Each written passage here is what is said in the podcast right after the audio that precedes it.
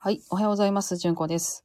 今日は、え面倒なことのもたらすものというタイトルで配信を始めましたが、えーまだね、ちょっとちゃんとタイトルが頭の中になくてですね、話しながら整理させてもらおうかなと思ってラジオ、ラジオじゃない、ライブ回しています。えなんでこんなこと考えたかっていうとですね、先日見た映画です。あの、ボケますからよろしくお願いしますっていう映画なんですけど、この映画ね、撮ってはる方が、えー独身で、お子さんのいらっしゃらない監督さんなんです。えーで、お一人でいらして、ご兄弟もいらっしゃらなくて、えー結局、老人二人を見ているっていう感じですね。東京で働きながら、呉にいてはるお父さんとお母さん見てはるというやつなんですよ。で、これ、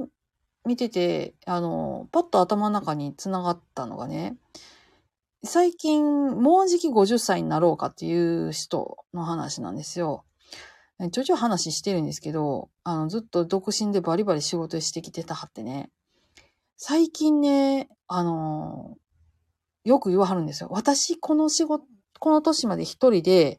仕事してきて、全然後悔してないんやけどねっっていう枕言葉で子供の話をすることが結構増えたんです。全然後悔してないんやけどね。してるやんみたいな。してるやんって言うたったらかわいそうやねんけど、そういう枕言葉で結婚しなかったことと子供を持たなかったことの話題っていうのがちょくちょく出るようになったんですよ。これ、私、アラフィフあるあるやと実は思ってて、あの、仕事だけをするっていうことがね、あの、良いわけじゃ、良いっていうか、まあそ、それを批判してるっていうわけでもないし、私みたいに子供ポコポコ産んでるのが良いっていうわけでもない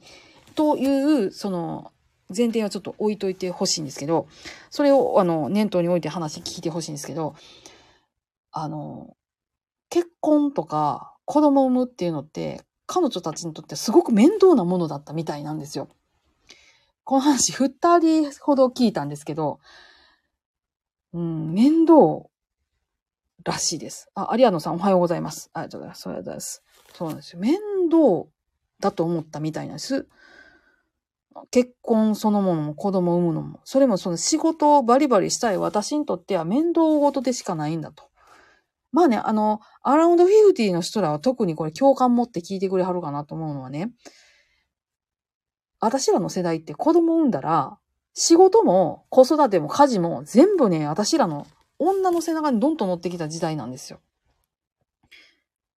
でも今、今のね、婚活してるコーラとか、大学生のコーラとか喋ってると全然そうじゃないんですよね。共働き当たり前。家のことを一緒にやるのも当たり前。子育て二人でやるのも当たり前っていう感じになってきてるんですよ。婚活をやっているっていうのが今ボリュームゾーンがまあ30から35ぐらいなんですけどね。そのあたりの子供、人たちっていうのは、それをやらなきゃいけないって言ってまだ力みがあるような世代なんですけど、二十歳前後のうちの一番上のコーラぐらいの、になると、それは当たり前や何言ってんの？おかんの働き方古いねんって。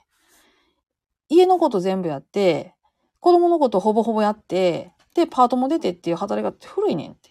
前も言われました。その話もね、何回か前にしてると思うんですけど。なので、今の子供たちっていうのはもしかしたら、結婚とか子育てっていうの環境を整えてあれば、そんなにしんどくないんじゃないかなっていうのはちょっと思います。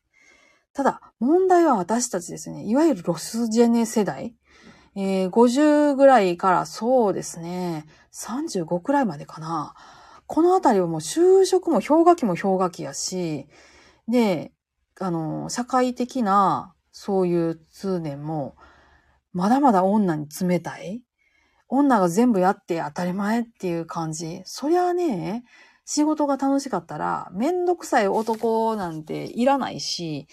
体痛めてまで子供産もうなんて思わないっていうのは当たり前やなって思ったんですよね。ただね、さっき言ったように、そのアラウンド50になって、私、この人生全然後悔してないんやけれどもねっていう表現が出てくるっていうのをね、考えると、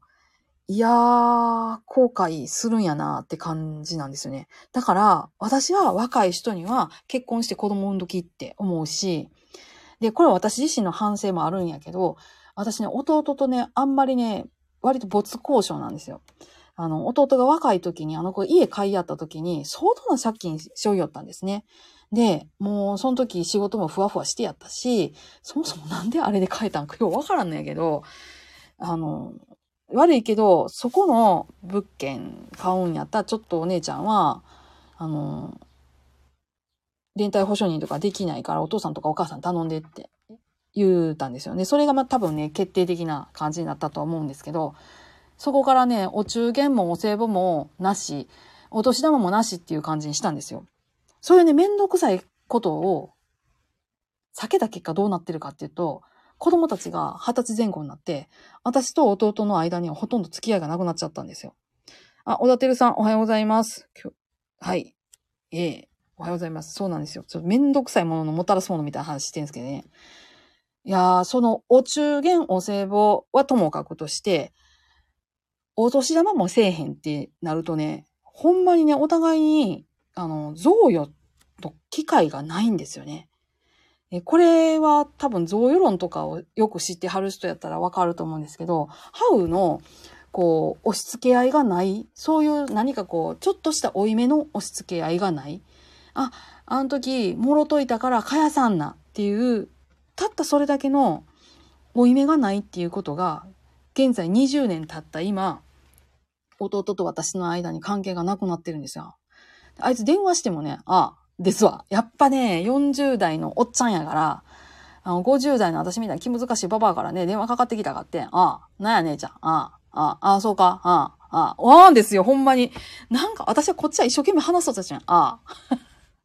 腹立つと思うけど、それの根源は何やったかって言ったら、私が面倒だからといって、そういうのはいらない風習だよねって言って、排除した結果やと思ってるんです。そういうものが20年経ってね、変な芽吹きをしているんですよね。で、さっきのアラフィフの女の子たちが、私はこの人生を送ってきて、後悔してないんだけれどもね。この枕言葉で語る結婚と出産です。多分ね、彼女たちには結婚も出産も非常に面倒だったものだったと思うんです。私自身がそうだから。それね、私もね、子供を産まなければ、結婚しなければ、あのまま仕事をしていれば、おそらく違う人生になっただろうなと思うし、その人生に憧れを持つことはあるんだけれど、けれど、今、その憧れと今の生活と天秤にかけたら私は断然今の方がいいんですよ。それは面倒を引き受けたからこその何か実りなのかもしれないなって今思ったりしてます。やっぱね、この、ボケますからよろしくお願いしますってこの映画見て、この監督さんもせやねんけど、この方ね、おひ一人娘さんなんですよ。一人娘で老人二人を見て、あ、秋代さんおはようございます。一人娘で老人を二人見て、ほんで、一人で全部抱えていくこれ、えぐしんどと思って。そりゃ、そりゃなんかこう、20年前に面倒ごとこう引き受けへんかった頃こそこんなことが起こってんちゃうとかっていうのをちょっと思ったりしてます。結局ね、なんかね、人間って、面倒ごとかっていうので、繋がっていく人間関係、ふわっとした人間関係でもあっても、そういうものっていうのが、何かね、支えてくれるものっていうのはあるんだなって思ってるんです。お寺もそうやけどね。お寺で、えー、みんな面倒やなって言いながらやけど、いくらでも縮小しながらやけど、私と住職は死守したんですよ。絶対やろうって。みんなのところ辞めてるけど、死守しようって言って、あの、ずっとお参りは全部やったんです。あの、他のところは、あの、お、隣のお寺さんと参り合いをするとか、その、班があるんですよね。班で5、5個とか6個とかお寺の班があって、そこの中で一つ法要があるって言ったらみんなわーっと言って、みんなでやろうみたいな感じのがあるんですけど、それもなしにしようってずっとなってて、今年もなしになっちゃったんですよ。で、私と夫はそれは良くないよねってって言いながらやけど、でももう向こうで決まったことやから来年は何とかしようねって言いながら、ただね、そうやってみんなで面倒事を引き受けながらやっていくと、何がいいかっていうと、ああ、あそこの誰々さんってなるんですよ。なんかちょっと大変ってなったら、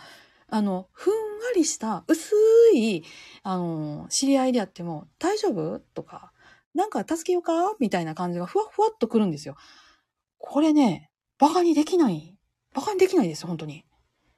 面倒なものを避けた結果、今、この現代社会が大変になってるっていう根っこっていうのはそこにあるんじゃないかな私は思ってるんですよ。あのー、ね、自民党をぶっ壊すかなんか言ってはったあの小泉さん？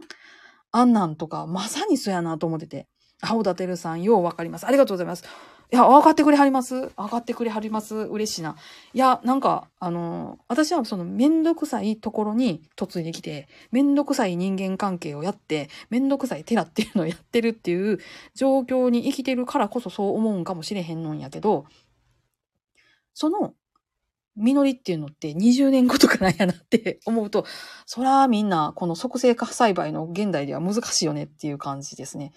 いやー、だからどうしたらいいんかっていうのは全くね、思わないんですけどね。あ、きよさんめっちゃく納得です。ありがとうございます。ほんまね、なんか、そういうふうに思わはると思うんやけどね。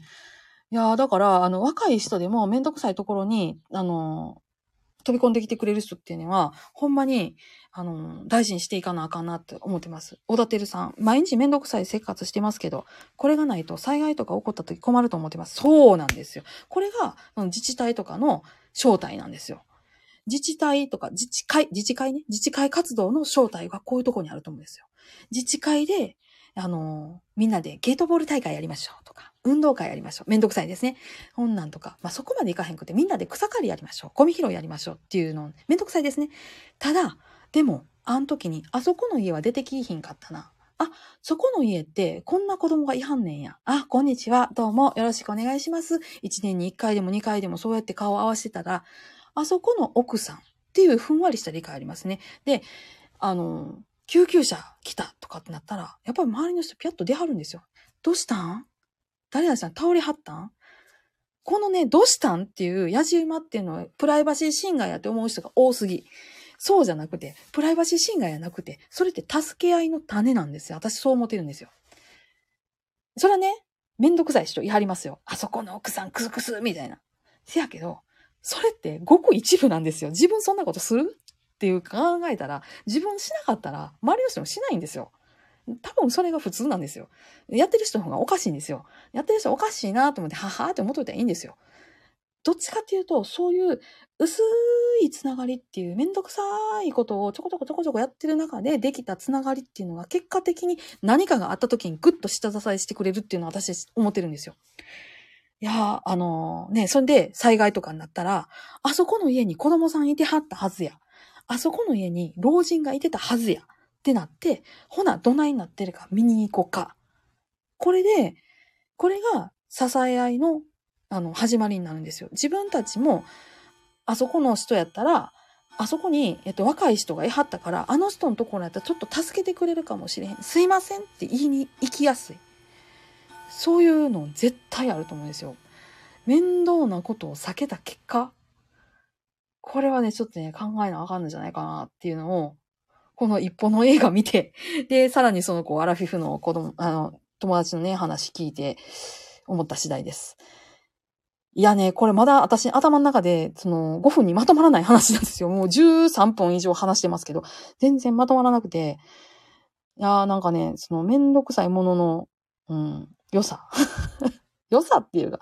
芽吹くの20年後って遅ないっていう感じだけど、うん、思ってます。まあ私もね、あの、若い時は、あの、前の夫とはね、転勤転勤やったんですよ。2年とか4年とかで、えー、転勤やって、で、人間関係作るのすっごい大変やったんです。人間関係できたなって思うのって何年ぐらいだったかって言って2年なんですよ。